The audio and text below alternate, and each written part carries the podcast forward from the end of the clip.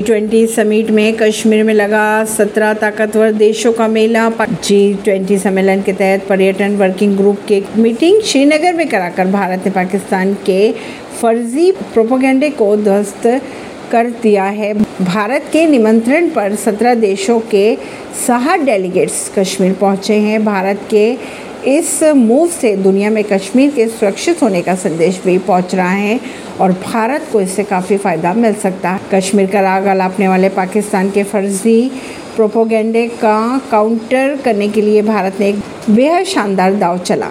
जो कामयाब होते दिख रहा है जी ट्वेंटी की अगर बात करें तो सम्मेलन के तहत भारत ने टूरिज़्म वर्किंग ग्रुप की तीसरी मीटिंग का आयोजन। जम्मू कश्मीर के श्रीनगर में किया। भारत के इस दाव से चारों खाने चित होने के बाद पाकिस्तान ने पहले ही बैठक के खिलाफ माहौल बनाने का फैसला कर लिया है।